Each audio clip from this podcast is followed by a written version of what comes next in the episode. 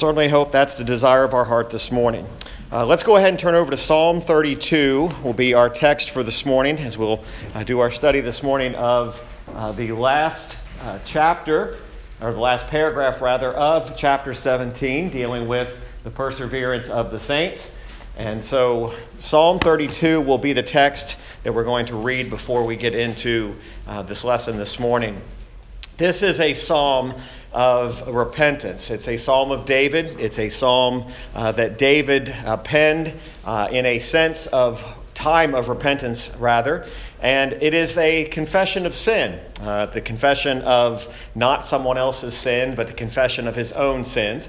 It is very similar in its wording and very similar to its uh, contents as Psalm 51. Now, we realize Psalm 51, also penned by David, uh, is a psalm of repentance, and this is key for this morning and restoration. Um, our subject today for our study is perseverance and backsliding, and we're certainly thankful not only for the gift of repentance, but we're also thankful for the gift of restoration. Uh, that if we do, in fact, fall into sin, uh, we have a Redeemer, we have a restoration uh, that is possible through Christ. So, as we read this uh, psalm this morning, I hope this, this, will, this will really minister to our hearts this morning, uh, thinking about David penning these words under the inspiration of the Spirit. Psalm 32, verse 1 Blessed is he whose transgression is forgiven, whose sin is covered. Blessed is the man unto whom the Lord imputeth not iniquity, and in whose spirit there is no guile. When I kept silence, my bones waxed old through my roaring all day long. For day and night thy hand was heavy upon me. My moisture is turned into the drought of summer. Selah. I acknowledged my sin unto thee, and mine iniquity have I not hid. I said, I will confess my transgressions unto the Lord, and thou forgavest the iniquity of my sin. Selah. For this shall every one that is godly pray unto thee in a time when thou mayest be found. Surely in the floods of great waters they shall not come nigh unto him. Thou art my hiding place, thou shalt preserve me from trouble. Thou shalt compass me about with songs of deliverance. Selah. I will instruct thee and teach thee in the way which thou shalt go. I will guide thee with mine eye. Be ye not as the horse or as the mule, which have no understanding, whose mouth must be held in with bit and bridle, lest they come near unto thee. Many sorrows shall be to the wicked, but he that trusteth in the Lord, mercy shall compass him about. Be glad in the Lord and rejoice, ye righteous, and shout for joy, all ye that are upright in heart. Uh, really, David sets out the theme of paragraph three of our confession of chapter 17 this morning, where David is really describing not only uh, what repentance is, uh, but the beauty of repentance being granted. Uh, it would be one thing for us to have the ability to request or ask for repentance, but God not grant it or give it to us. Uh, to be caught and stuck in that feeling that David writes about. Notice the expressions he uses, the very first words of that psalm. He says, Blessed is he whose transgression is forgiven whose sin is covered. David is writing as a converted man, not as a man who is now being converted, but a man who says, The very greatest blessing that I have in all of this world and all the world to come is the fact that my sin in my transgression is forgiven and my sin is covered. Uh, this is a man who is praying as a believer, not a man who is seeking God for the salvation for his soul. David prays this way because he knows what it is to be a believer. He knows what it is to have days and moments, and sometimes sadly in the lives of believers, years where we are away from God. Uh, that we are, we are in this backslidden condition uh, that is being written here. David continues this, uh, this doxology, if you will, in the very beginning of this psalm. He says, Blessed is a man unto whom the Lord imputeth not iniquity, and in whose spirit there is no guile. Uh, he's, he's thanking the Lord that uh, what's been imputed to him and is not still in his account, that is the beauty of not being in his account, is his sin. Blessed is the man who is not standing in his sins right at this moment, because if he is, he's a condemned man. David is writing as a man who says, Blessed is he, that's me, who is not standing in my iniquity, but in the place of my iniquity, what's there instead is the righteousness of Christ. And there is this beauty uh, that David writes with. Notice the physical toll this was taking on David. Verse 3 When I kept silence, my bones waxed old through my roaring all the day long. David was having physical problems as a result of his sin. Uh, we cannot begin to think that sin does not affect us physically. It instigates and creates physical problems. David is not speaking some hypothetical, mystical thing here. He is saying, This was taking such a toll on me that he describes it, my bones waxed old. By silence, he means when I wouldn't repent, when I wouldn't turn back. When I wouldn't come back to God, this is what was happening to me. My bones waxed old through roaring all day long. Uh, it, it's a very uh, illustrative uh, words that he's using here. Day and night thy hand was heavy upon me. My moisture is turned into the drought of summer. Now, David is more writing here about his spiritual condition. He's saying, I'm, I'm spiritually dry. I, I, am I'm hardened. I'm to the place now uh, where day and night, notice he says it's not his own hand that's heavy upon him. He says, Thy hand is heavy upon me. He says, Lord, your hand was pressing upon me as I sat in this unrepenting condition. I was, my bones were waxing old, they were roaring all day, and my moisture was dried. And then that little word Selah means stop, ponder, and consider. So within those first four verses of this psalm, David says, Stop, ponder, and consider what I have just said. That in itself is a sermon. That in itself is an entire message. We could park there. But then David begins the process of what happened. He said, I acknowledged my sin unto thee, and mine iniquity have I not hid. Now remember, our sin is never hidden from God. David is not telling God, I revealed to you what I was guilty of, I revealed to you what I was doing. David is acknowledging that God knows. There's a big difference there, folks. You don't tell God anything he doesn't already know. David says, I'm acknowledging what you already knew. I will confess my transgressions unto the Lord, and thou forgavest the iniquity of my sin. Selah. Again, stop, ponder, consider what he's just said. For this shall every one that is godly pray unto thee in a time when thou mayest be found. Notice again, David says, Every one that is godly pray in pray unto thee.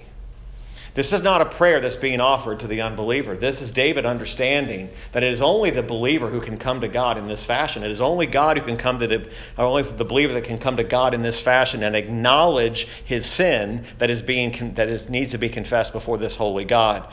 And so David now begins the second half of this psalm, and he says, "Thou art my hiding place; thou shalt preserve me from trouble." Now, David did not mean that he would be preserved from all physical trouble.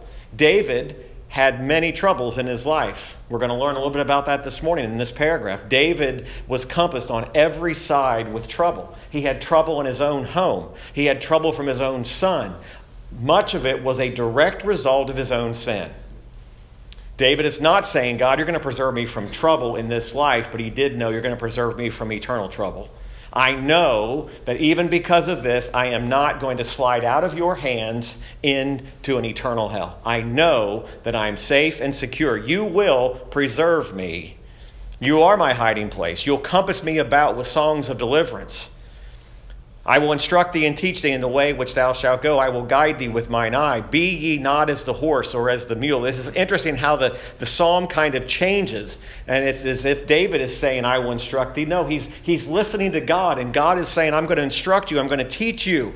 And he's telling David, don't be like the horse, don't be like the mule which has no understanding. And the only way you can get that horse and that mule to go the way they're supposed to go is you got to put a bit in their mouth. You got to put a bridle on them. You have to constantly jerk and yank and move them to the direction they need to go. He says, don't be like that. He says, those are, that is like being without understanding. Many sorrows shall be to the wicked, but he that trusteth in the Lord, mercy shall compass him about. Folks, always remember this. this is kind of a devotional thought this morning. Always remember that sorrow will come to the wicked, and we will have sorrow. We will have trouble. But remember this he that hath he that trusts in the Lord, mercy is always surrounding us. God's mercy is always surrounding us. It's a beautiful picture of what's being shown here. Then the final verse is Be glad in the Lord and rejoice, ye righteous, and shout for joy, all ye that are upright in heart. Uh, what a beautiful picture and a prayer of confession. Why David had to pray this is really the subject of what we're talking about this morning. It is the reality of perseverance and backsliding. Uh, David was not a perfect man. He was called a man after God's own heart. He was never called a sinless, perfect man in and of himself. David was surrounded by his own sin and yet, what this psalm teaches us this morning is teaches us that there is a remedy. There is a place that David could go. More specifically, there was a person in whom he could approach. Only a believer could approach God in the way that David approached God in Psalm 32. This is not a prayer that an unbeliever can pray. This is a believer who is in a backslidden condition. But that's exactly what's happening today. In paragraph 3, notice what it says, and uh, this, this really gives us the reality of what backsliding is and the reality of its possibilities. Now, remember, everyone who claims to be backslidden is not necessarily backslidden, and everyone that we think is backslidden is not necessarily back, backslidden. There are people who are just not in the faith at all. So we've got to be careful that we don't look at this and say everyone who meets this criteria is really a believer who's in David's shoes. There are people who were once claimed to be in the faith, professed to be in the faith, who are no longer in the faith because they were never there to begin with. There's a big difference in being backslidden and being a denier. You cannot mix the two. But notice what the confession writers wrote about this possibility. It says, And though they may, through the temptation of Satan and of the world, the prevalency of corruption remaining in them, and the neglect of means of their preservation, fall into grievous sins, and for a time continue therein, whereby they incur God's displeasure and grieve his Holy Spirit, come to have their graces and comforts impaired have their hearts hardened and their consciences wounded, hurt and scandalize others, and bring temporal judgments upon themselves. Yet shall they renew their repentance and be preserved through faith in Christ Jesus to the end. That paragraph describes the David of Psalm 32 as clearly, and maybe the most clear of any scripture in all the Bible. David knew what it was through temptation, through the prevalency of his own sin nature that was still present in him, which, by the way, folks, is still present in every one of you and me. That corruption is still there. But notice what it says and the neglect of the means of their preservation. Every backslidden condition begins with personal neglect. Not God neglecting you, you neglecting God you don't just fall into backslidden condition. It begins by your own neglecting, neglecting of the things of God. The neglect is leads to a fall into grievous sins. Notice it's not the other way around, and I believe that is scriptural. We'll look at the way the, the confession writers uh, use these footnoted verses. Notice it doesn't say that it's through the prevalency of corruption remaining in them they fall into grievous sins. No, it begins by the neglect of the means of their preservation. The very means which are preserving you are the very means in which you're neglecting. The very things which God has promised to hold you with are the things you're neglecting. That's what leads into a fall into grievous sins. When David, what he's mostly confessing about, is the sin of when he went upon that rooftop and he looked across and he saw Bathsheba, and that led to a series of events that led David into very grievous sins. But David neglected what he knew and put himself where he shouldn't have been. That neglect led to a fall into grievous sins. Now, notice they were also very specific to state this and for a time continue therein. For a time. Not forever, but for a time they continue in what? The neglect which leads to grievous sin. That is a true backslidden condition. The neglect of that which preserves you, leading to a fall into grievous sins that without a repentance of those sins, you will remain in that condition. That's what David was saying in Psalm 32 when he says, When I kept silence, my bones waxed old through my roaring all the day long. David felt the, he- the heavy hand of God upon him. Notice they continue therein, where, whereby they incur, incur God's displeasure and grieve his Holy Spirit. Uh, just because you are in the faith, just because you are in Christ, does not mean you cannot incur God's displeasure. It doesn't mean that you are free to do whatever you want to do when you want to do it because you're saved by faith, you're saved by grace, and because I, I have a license to sin. That's the very thing that Paul said. Grace is not a license to sin. Grace, if anything, is a license to holiness. That's not great theology, but that's the principle.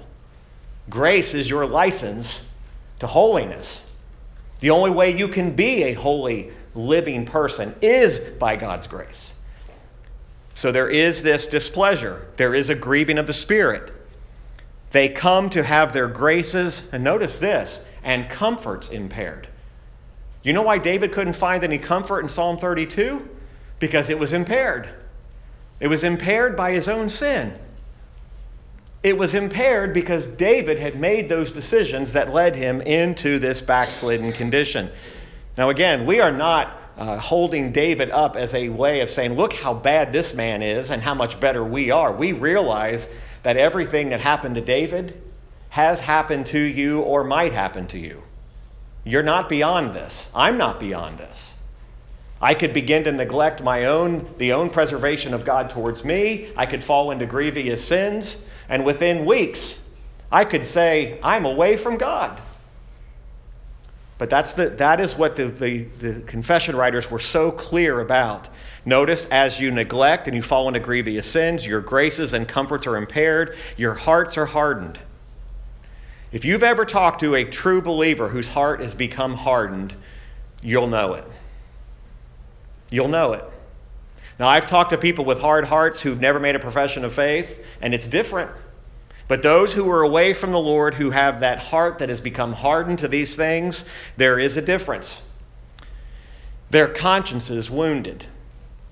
They hurt and scandalize others. Boy, we never think about the reality that your sin actually hurts someone else or causes a scandal towards someone else. You see, sin is very, very selfish. When we're deciding to commit a sin or deciding to neglect our walk with God, we think this is my choice, this is my life, I can do what I want to do, my actions affect no one else. Your actions, David's life proves that it affects more than just you. His actions led to an effect that not only led to the own scandal of his own home, but to the scandal of others. It hurt others and bring temporal judgments upon themselves. People often say, you know, wait till God judges you, you'll get what's coming to you. God judges now, temporally. Now, notice this is not judgments that are being towards the unbeliever. These are judgments towards those who are believers and are in the God's preservation, can bring temporal judgments upon themselves. You know, we're very quick to point out the wicked of the world. We're very quick to point out all of their sins, but we're less likely to point out the sin that's in us that says, you know what? God could very much be judging me temporally for what I'm doing right now.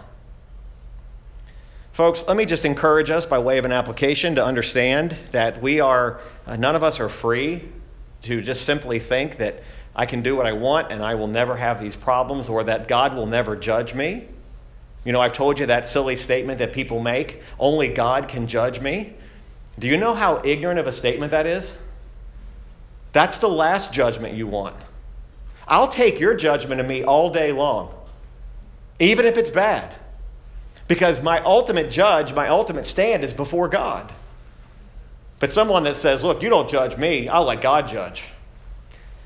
It's a frightening thing. David tells us in Psalm 32 what it is to have God judge us, and he's talking about God's judgment temporally on believers. Yet shall they renew their repentance. See, David was writing as a person whose repentance was being renewed, not as a person who was coming to Christ for the first time. He was renewing his repentance by the gift of God and preserved through faith in Christ Jesus to the end. Even Psalm 32, Psalm 51 of David, through it all, David was still a recipient of the doctrine and the preservation of the saints. Again, if our preservation was based upon us, what we have done, then we know we would not be able to stand. That's why David in that psalm again says, Blessed is he whose transgression is forgiven, whose sin is covered. Blessed is the man unto whom the Lord imputeth not iniquity, and in whose spirit there is no guile. So, with all these things being said, it is important to note that the doctrine of the preservation of the saints does not mean, and I think we've already learned this today, that believers cannot backslide and sin. This paragraph really makes note of the fact that believers can backslide and describes those consequences. All of what paragraph 3 is, is what backsliding does it's the consequences. I've heard people also make this statement thank goodness they're just backslidden. Now, what they mean by that is what? Thank goodness they're just backslidden, but they're still going to heaven as if backsliding is some kind of a consolation. Folks, we have learned how to pamper our spiritual consciences by saying one thing is better than the other. Yes, they did that horrible thing, but at least they're still going to heaven. As if God looks at it and says, you know, temporarily, yeah, you did what you shouldn't have done, but you're still mine. You're still. That's not the way God views this. And that's not the way we're supposed to view this. We don't view this as, wow, well, they're just backslidden. Or, praise God, they prayed that prayer when they were 10. And, folks, that's what some people use all their life to convince themselves that what their loved one or their family member or their friend is, yet they're still saved. Maybe they never were. We use backsliding as a consolation to, to soothe our own consciences by saying, at least they're going to go to heaven. That is not what the intent of being backslidden is, nor should we use the doctrine of perseverance to say, you know, if I do decide to mess up, decide to live a life of sin, God will preserve me.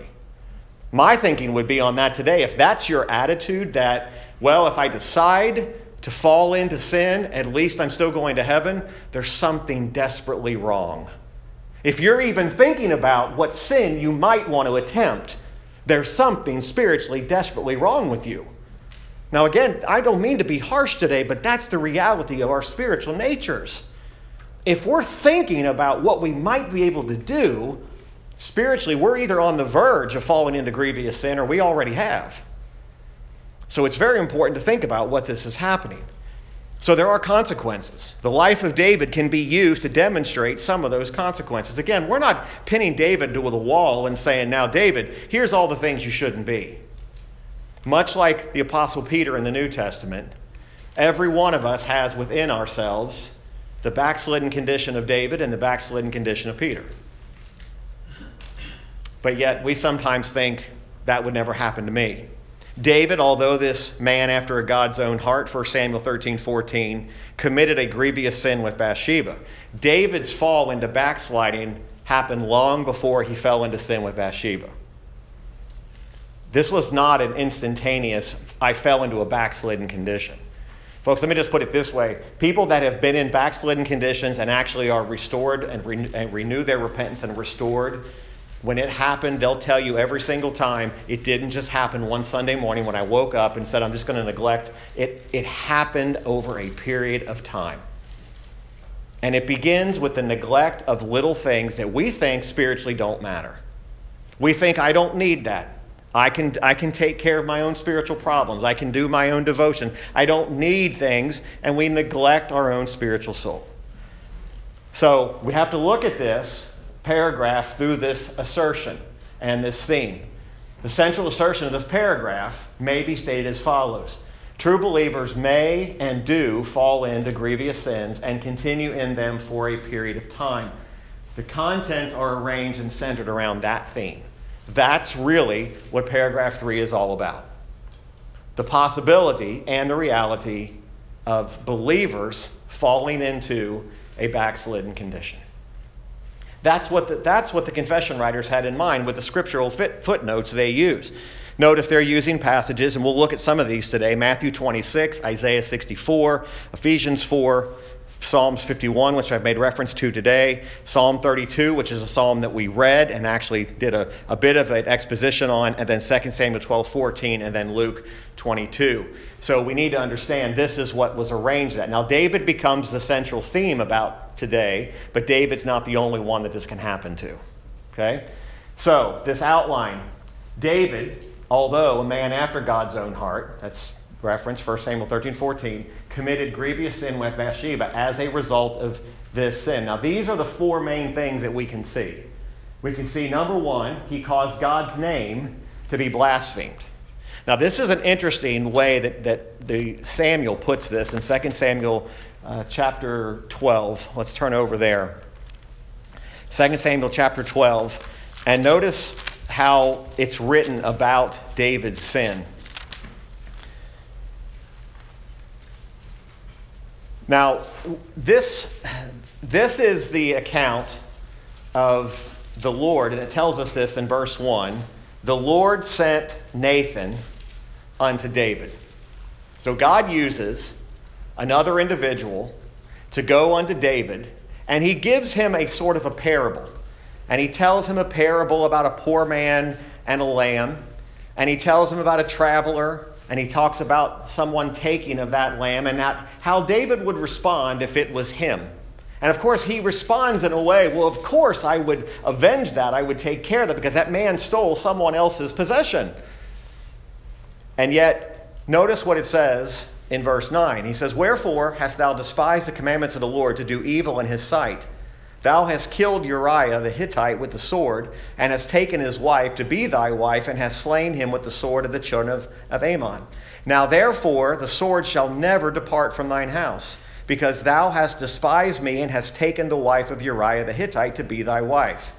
Thus saith the Lord Behold, I will raise up evil against thee out of thine own house Think about what he's saying there. Out of your own house, I'm going to raise up evil against who? Against you.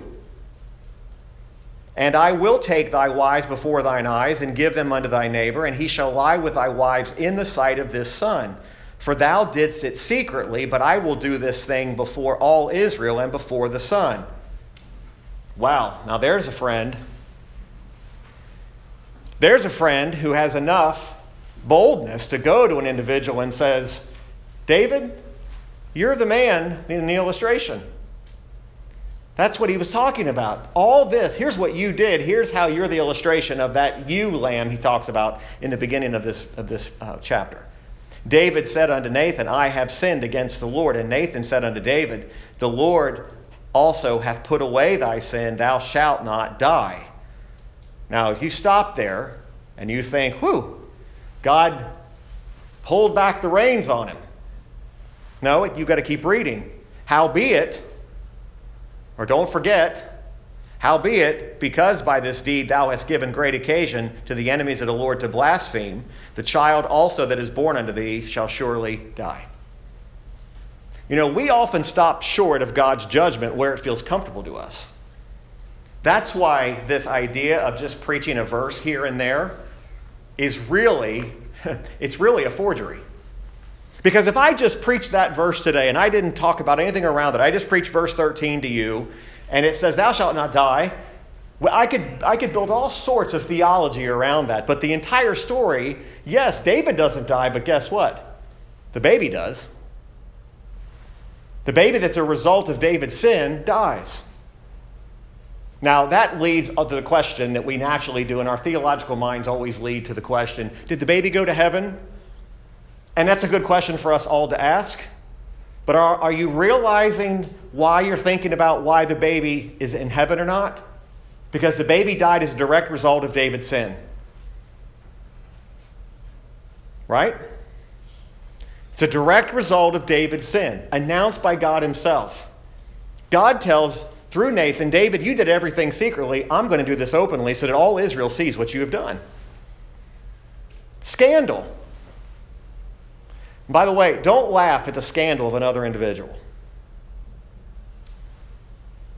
We're so quick We think scandal's entertainment. We think scandal's funny. It's not. David is told, Your actions have blasphemed my name. You've made a mockery of me. This is the same David who's a man after God's own heart. Is your name anywhere in the scriptures that says you are a man after God's own heart? No, David's is, but yet we're pointed to the fact that David committed this sin. So he caused God's name to be blasphemed. Secondly, he incurred God's displeasure. Now, this happens before the story of Nathan. So let's go back one chapter in 2 Samuel 11 27. This is where uh, David is putting these things in action. Uh, he's, he's putting his, his sin in action. Uh, verse 25 Then David said unto the messenger, Thus shalt thou say unto Joab, Let not this thing displease thee, for the sword devoureth one as well as another. Make thy battle more strong against the city and overthrow it, and encourage thou him. And when the wife of Uriah heard that Uriah her husband was dead, she mourned for her husband. And when the morning was past, David sent and fetched her to his house, and she became his wife and bare him a son. But the thing that David had done displeased the Lord. So we read this, these are listed in a different order, but 2 Samuel 11 led us to 2 Samuel 12. So David's displeasure of God led to his blaspheming of God. You see how the pattern goes. It's like, uh, it's like a rock rolling downhill. The longer it rolls, the faster it gets. One thing after the other. Number three, David experienced some earthly judgments in that he would now always have trouble in his house. We read that in 2 Samuel 12 10, and that the baby would die, 2 Samuel 2 14. So these are very real consequences of a believer who is in a backslidden condition. Now, our modern Christianity says, thankfully, that's the God of the Old Testament, and we don't have to worry about those things anymore. You show me scripturally where that actually says that. Show me one place where it says in the New Testament all the temporal judgments or the judgments in the Old Testament do not apply to the New. Just because there was 400 years between the end of Malachi and the next prophet in Matthew doesn't mean that God changed.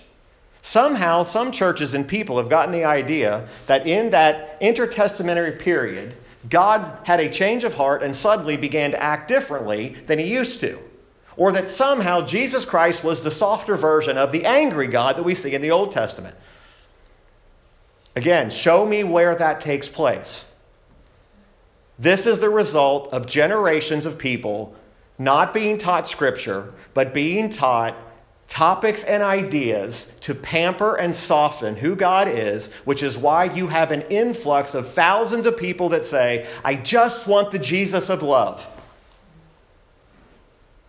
And they don't know Scripture more than a handful of them because every single week, that's all they hear is the same message God is love, Jesus is love, there's no judgment. There's nothing to worry about. God wants you to be happy. God wants you to be content. God wants every day to be a Friday, and you become the greatest selling author of all time by selling false, heretical material. And yet, my Bible talks about a very loving God, and praise God, He is loving. And praise God that He's not a type of love, God is love. But do not neglect the reality of the God of wrath, because everything that God does in wrath, God is still just and He's right. If He decides to strike a believer down because of their sin, He has every right to do so. He created that person, He created that soul. He doesn't have to ask you permission, He doesn't have to give you 12 chances. He can simply say, That's it. And we wander around in our churches and trying to find the church that will speak to my heart and the church that will make me feel good about myself, you ought to feel some sense of reverence of God and the responsibilities that we have before Him. And if you can't leave when you understand the doctrines of grace and you can't understand what mercy is and what long suffering is, if you need something more than that to make yourself feel good, something's wrong. Because if you truly know who you and I are apart from His grace and making us willing to believe, we are masses of nothing. What is man that thou art mindful of him?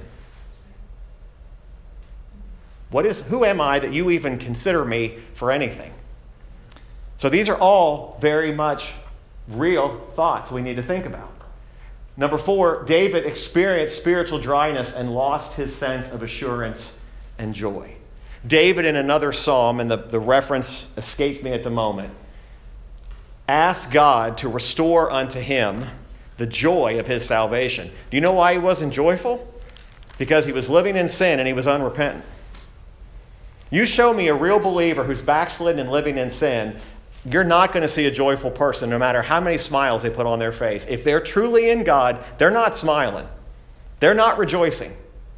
Because God's hand, if they're one of His, is heavy upon he or she. We have this idea that God's just kind of saying, well, that's all right, I understand. David described it as his hand was heavy upon me. That's why people try to run away from God. They're, they're not running away from their consequences, they're running away from the burden and the heavy hand of God that's upon them. And the problem is you can't get away from it. No matter how far you run, you can't get away from God. That same great promise that says, no matter what you do, you can't be lost eternally. That same hand that preserves you and says you are secure, no man can pluck you out of his hand. That same great joy that we find comfort in, don't miss the other side of the coin. If you, as a believer, decide to neglect the things of God and fall into unrepented sin, there will be consequences, and He will not let you go.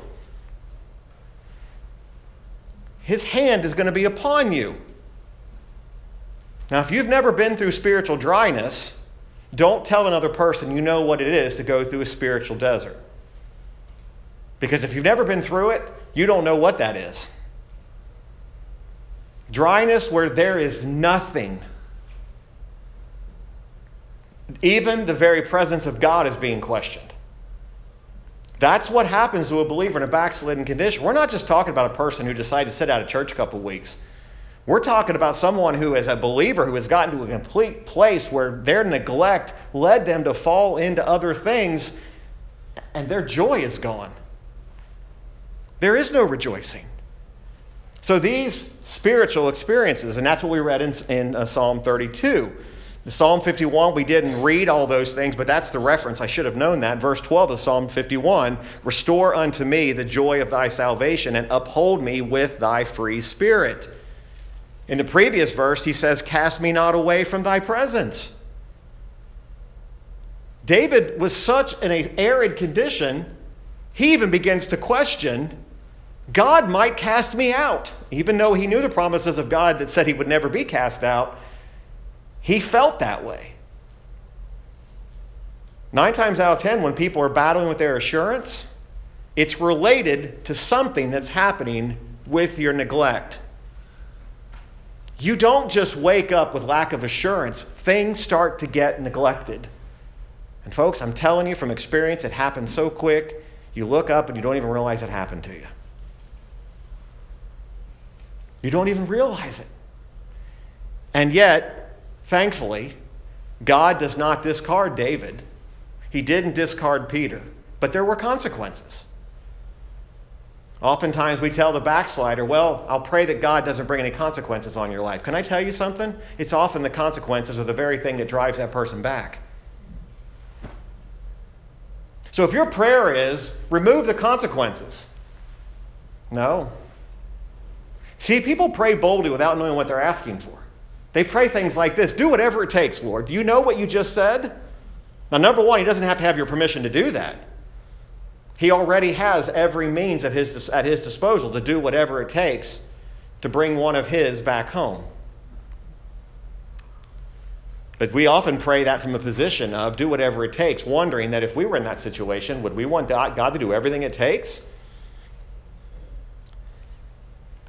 There is no one way that they'll come back. It is God that has to restore them. But David knew that. David's saying, Restore unto me. Verse 10 of 51, Psalm 51, says, Create in me a clean heart, renew a right spirit within me. He knew God had to renew the spirit. He knew God's the one that had to restore him. And then that's in Psalm 51, leads David to, Psalm, to verse 13, says, Then will I teach transgressors thy way when he's been delivered. So these are very, they're very serious matters. So, because David was a true believer, he repented of his sin and was restored by God. That's Psalm 51. And that's what records David's repentance and restoration. Now, we also know that if we're to apply this, and we're not going to have time to get into all these references today, and some of these verses are familiar, so I'd encourage you to kind of study these on your own. And most of these are, or some of these rather, are the footnoted ones, other ones are not. The sources of, the of this grievous sin and backsliding are the world. So, the world and its allure is one of the things that leads to the neglect of the, the, the ways of God's preservation. Satan is a very real uh, enemy. Um, spiritual warfare is real. Um, there is a very real attack. Um, and don't forget our own sinful natures called our flesh in the New Testament, Galatians 5:17, James 1:14. Both of those talk about how our own flesh is warring against the spirit. Our own corrupt nature is warring against the things which we know to be right. There's a battle. Those sinful forces cause some believers to neglect prayer, the word, and Christian fellowship. They are weakened and then fall into sin. Believers are therefore cautioned to watch and pray lest they fall into temptation. Now, why in the world was Jesus telling the disciples that? Why was he telling them to watch and pray? In that whole garden of, in the garden when he told them, you know, can't you, can't you watch for a single hour? And he's telling them, watch and pray that you don't fall into temptation. That, that tells us there's a diligence that we're to have about our own walk with God. Folks, don't let the doctrines of grace lead you to a passive situation where you say, I just have to go along for the ride and just sit here and float down the river. You are supposed to be diligently working out your salvation, Philippians says, which means you ought to be eating God's word like your necessary food. You ought to be delighting in God. Everything about God ought to bring joy to your soul, not drudgery. Imagine if every time we have to be reminded to watch and to pray, lest you fall into the temptation to neglect that one thing or to neglect something so important. Peter also experienced similar backsliding and sin when he denied the Lord Jesus Christ. Think about three times he actually verbally, audibly, and heard by others denied he knew Christ three times. It's an amazing thing that Peter even shows up after anything that took place in Christ's life. And yet, after Christ goes to the cross and after the resurrection, Jesus then gives those words to Peter Feed my sheep. It was until after all of that Peter really understood what Jesus Christ was talking about. Those disciples were absolutely blown away when Jesus Christ went to the cross. This idea that they were sitting around the table at night saying, Well, you know, the day's coming closer, fellas. Jesus getting ready to go to the cross. We've been telling, he's, this is what we've been talking about. This is what the prophets were talking about. It's coming. Yeah, the cross is coming. They had no clue really what he was talking about until he started getting to the end and he started announcing to them, I'm going away. And when they took him, they all scattered, and Peter's the one that we read most about, is standing right outside the hall. Jesus is just inside the other wall, and he's denying Christ. I don't even know that man. Profanely saying, I know not the man. What do we say about Peter's condition? Same with David. Peter brought great grief and anguish into his life. Matthew 26, verse 75, uh, gives us a little bit about this. Peter remembered the word of Jesus, which said unto him, Before the cock crow, thou shalt deny me thrice. And he went out and wept bitterly. He understood. Yet, because he was a true believer, he did repent Matthew 26, 74, and 75, and was restored by Christ himself, which is what we see in John 21, verses 15. Again, remember, this is events later. John 21, verse 15. Jesus speaking directly to Peter. So when they had dined, Jesus saith to Simon Peter, Simon, son of Jonas, lovest thou me more than these? He saith unto him, Yea, Lord, thou knowest that I love thee. He saith unto him, Feed my lambs. He saith to him again the second time, Simon, son of Jonas, lovest thou me? He saith unto him, Yea, Lord, thou knowest that I love thee. He saith unto him, Feed my sheep. He saith unto him the third time, Simon, son of Jonas, lovest thou me? Peter was grieved because he had said unto him the third time, Lovest thou me? And he said unto him, Lord, thou knowest all things. Thou knowest that I love thee. Jesus saith unto him, Feed my sheep. Verily, verily, I say unto thee, when thou wast young, thou girdest thyself, and walked whither thou wouldest. But when thou shalt be old, thou shalt stretch forth thy hands, and another shall gird thee and carry thee whither thou wouldest not. Jesus tells Peter, You're going to die at the hands of someone else. Your arms stretched out. And we know what tradition says that Peter was crucified upside down because he refused to be crucified in the same manner of the Lord. He said, I'm not even worthy to die the same death. This spake he, signifying by what death he should glorify God. Notice that. Have you ever noticed what that verse says? Your, your mind, from a grammatical standpoint, thinks what it's going to say. This spake he, signifying what death he should die. That's what you think it's going to say. That's not what it says. He said he would glorify God. It is through his death Peter glorified God. But imagine where Peter had come from. And when he had spoken this, he saith unto him, Follow me. So the sources of the grievous sin, as we talked about, are the word, or the world rather, Satan, and our own sinful nature. So we can understand that part. So as a result, and we'll have to be a little quick with this today, and maybe it's something we need to chew on. Um, what are what are some of those results that happen or can happen when a believer sins? What are just some basic things that can happen?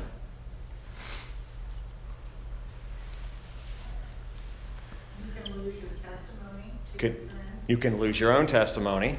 Okay, good.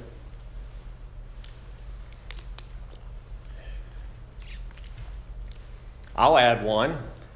We blaspheme God. That's not a very popular one. We definitely lose our testimony, but we blaspheme God in the same manner in which David did. Others? I think kind of going along with what you said, world, the the unsaved, um, world mocks God. Okay. Because even though they don't, say they don't believe in Christ, they don't believe in God, there's a part of them that looks at the life we live, and they expect us, they look to us to live a holy, um, life, a godly life, and when a believer sins, they say, oh, well, if that is what um, being a believer Right. is, how is your God so good? Right. And I don't want, I don't want any part of that. And so they, they look for believers who fall into sin and they mock God. Yep. Okay, good. Any other thoughts? It breaks your fellowship with God. It breaks your fellowship, right? It breaks your fellowship with God, and I think it breaks a fellowship with other believers too, which is important. But both of those, both are broken. I think the spiritual dryness is very real.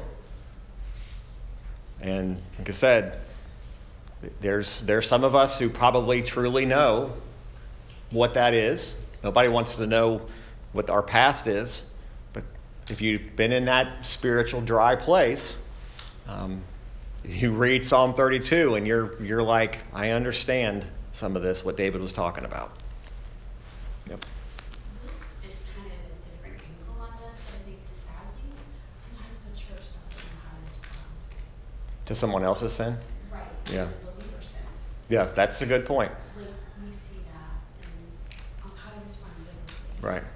And that is, it's, a, it's another angle. It's a good point. Is how, how are we as a church or, as, or other believers, even for that matter, to respond when someone else sins? And yet, Galatians tells us if a brother be overtaken in a fault, we're to do everything we can to restore that brother. Now, make no mistake about it, there are some who don't want restored.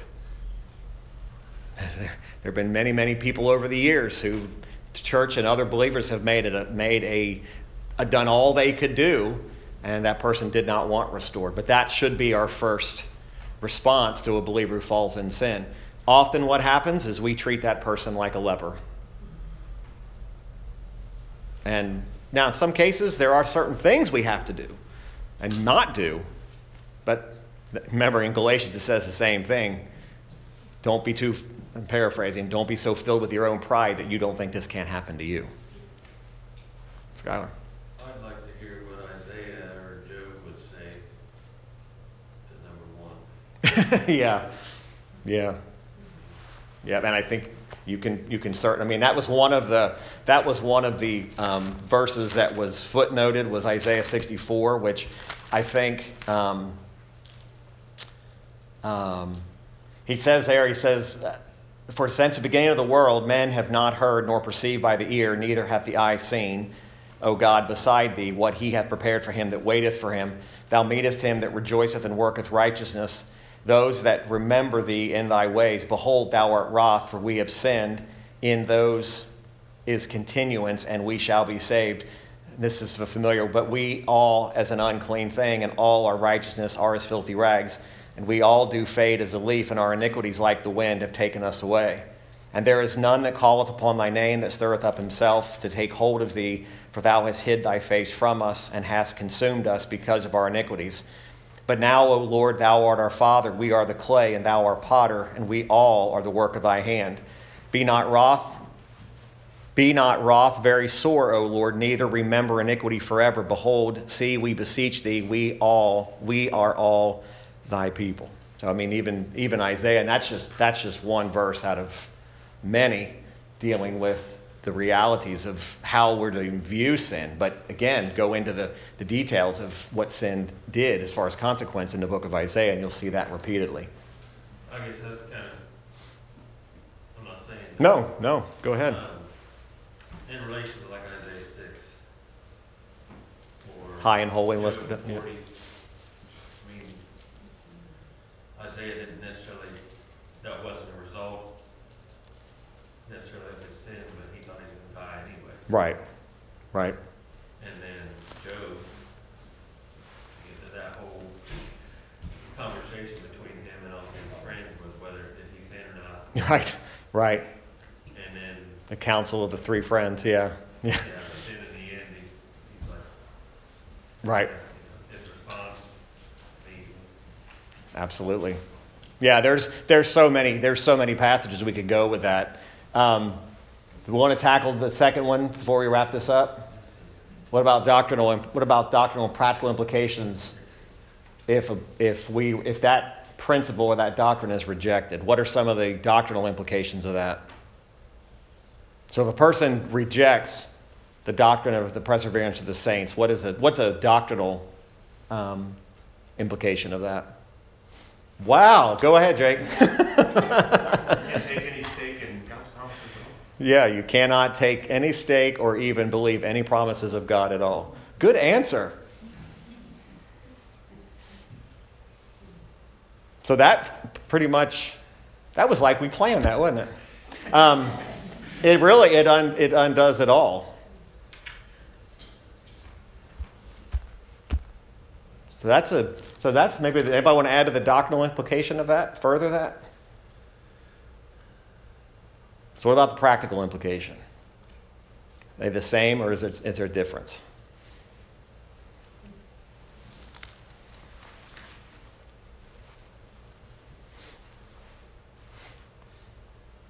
I think it's an example where the doctrinal and the, and the, and the practical really merge into one. I mean, how, how could I practically, again, my, my practice ought to match, be a result of my doctrine, right? So, how could I counsel someone effectively if, practically speaking, I reject this doctrine of perseverance? What, what could I tell them to actually give them hope? Practically, if, if I had a person sitting in my sitting across from me at a desk or in a coffee house or whatever, asking me, practically, how could I give them hope if I rejected the doctrine of perseverance of the saints? I have nothing because there'd be no guarantee. Like I said, you'd have to reject the promises. Right? All right, so that concludes chapter 17, paragraph 3. Um, so next week, I'll just give you a little tease. Stay tuned to what we're going to do next, okay? So we may take a brief couple of weeks and deal with a subject, or we may jump right into chapter 18. So uh, you'll have to wait till next week to find that out for sure, Okay? All right, let's pray. Father, we do thank you, Lord, for this morning. And Father, we just thank you for your word and these great promises. But Lord, I also pray that we would not easily forget what we've heard today. And may we be reminded minute by minute of David's confession of sin in Psalm 32. May it uh, so resonate in our hearts that we just cannot escape it.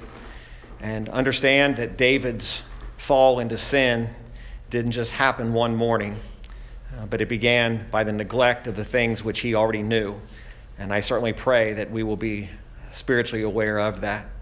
And Father, we do pray uh, for those at this very moment. Uh, I think it would be accurate to say that everyone in this room, in some way, shape, or form, in some relationship, whether it's work, whether it's family, whether it's friend, an acquaintance, knows someone uh, who is truly in a backslidden condition, uh, truly have experienced what David was speaking and writing about. And Lord, we do pray that they would be have their repentance renewed and that they would be restored to the joy of their salvation. Father, we trust you that we'll be given the words to say and the words to speak. Uh, Lord, if we're called upon to be your vessel, to speak hope into them.